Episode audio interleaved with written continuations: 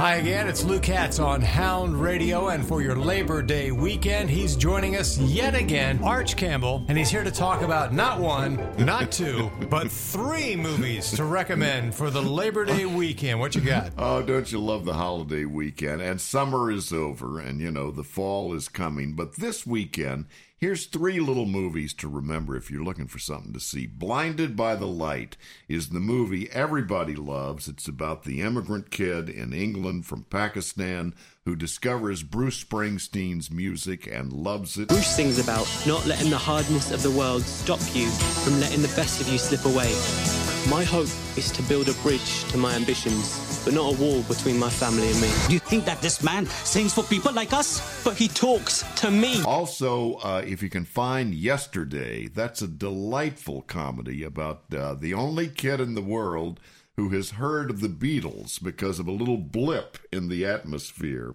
Very funny. Do you genuinely not know who the Beatles are? Genuinely. Then I'm in a really, really, really complicated situation. And just for the fun of it, check out Ready or Not, the new comedy horror film. At midnight, you have to play a game. Why? It's just something we do when someone new joins the family. A game. What game? Hide and seek? Are we really going to play that? I just screamed with laughter at this.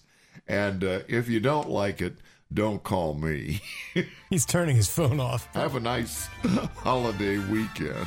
And don't forget to check out At the Movies with Arch Campbell and Lou Katz and a cast of thousands. Our special podcast available through SoundCloud and Apple Podcasts. For Hound Radio, I'm Lou Katz.